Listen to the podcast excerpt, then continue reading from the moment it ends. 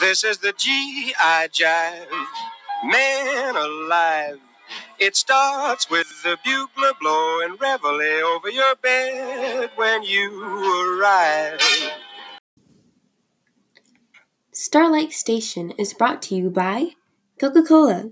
Drink delicious and refreshing. Only 5 cents.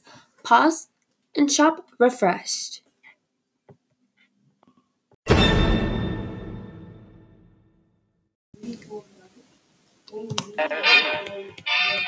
Hello, everyone. This is Itzel Hernandez speaking, and welcome to the Starlight Station. Sorry to interrupt your local station, but we have just received more information on Operation Overlord, which is happening on the border of France for about a month now. It seems the fight is coming to an end. However, we here at Starlight are here to keep you updated. Before we get started, let's give you a quick summary. Before this event, Germany had invaded France, in which resulted in the rescue at Dunkirk, as French and British soldiers tried to fight against Germany. Unfortunately, France fell in about six weeks. France was in the hands of Germany for about four years until t- today, when the United States, Canada, and Great Britain are fighting for the liberation of France, causing D Day. Oreo, a creamy filled chocolate cookie sandwich. Oh, oh, it's Oreo. Hello, everyone. We are back in to get you started right up where we left off. The Allied powers are planning on attacking the section of France that Germany controlled. But Germany was misled to believe that they were going to attack Calais. The Allies even set up some tanks to trick the Germans into believing that location was where they would start to move. This operation involves the invasion of the city of Normandy, France, which is right on the coast of the country. According to a source close to the mission, the beaches of Normandy are 50 to 60 miles long.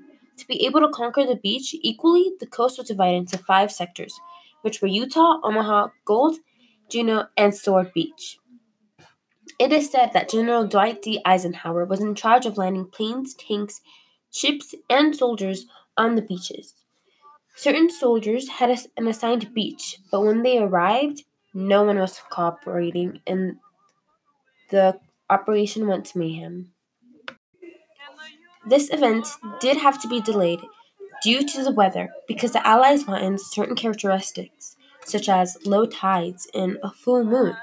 However, eventually it did go into play on June 6, 1944.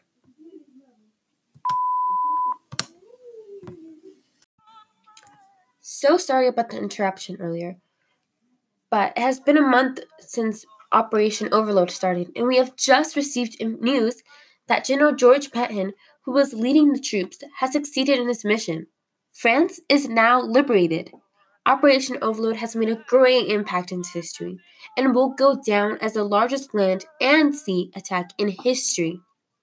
Altogether, 425,000 Allied and German troops were killed, hurt, or have not been found. Omaha Beach was the bloodiest beach, gaining its nickname Bloody Omaha losing a lot of soldiers there. The beaches of Normandy are left with big indents due to the used bombs. This has caused a lot of dam- damage on Germany's part and gives the Allies an advantage in the war. We will keep you updated on any news about World War II. Thank you very much for tuning in, and this is Itzel Hernandez from Starlight Station, signing off and continuing with your daily music. Goodbye now.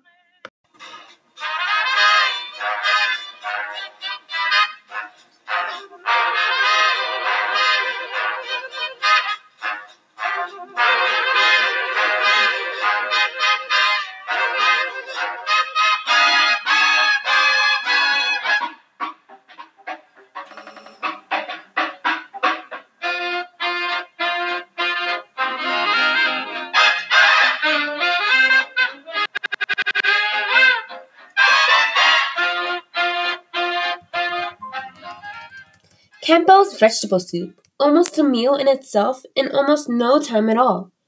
Get it at your local grocery store today. Once again, everyone, thank you for tuning in to Starlight Station and come back soon.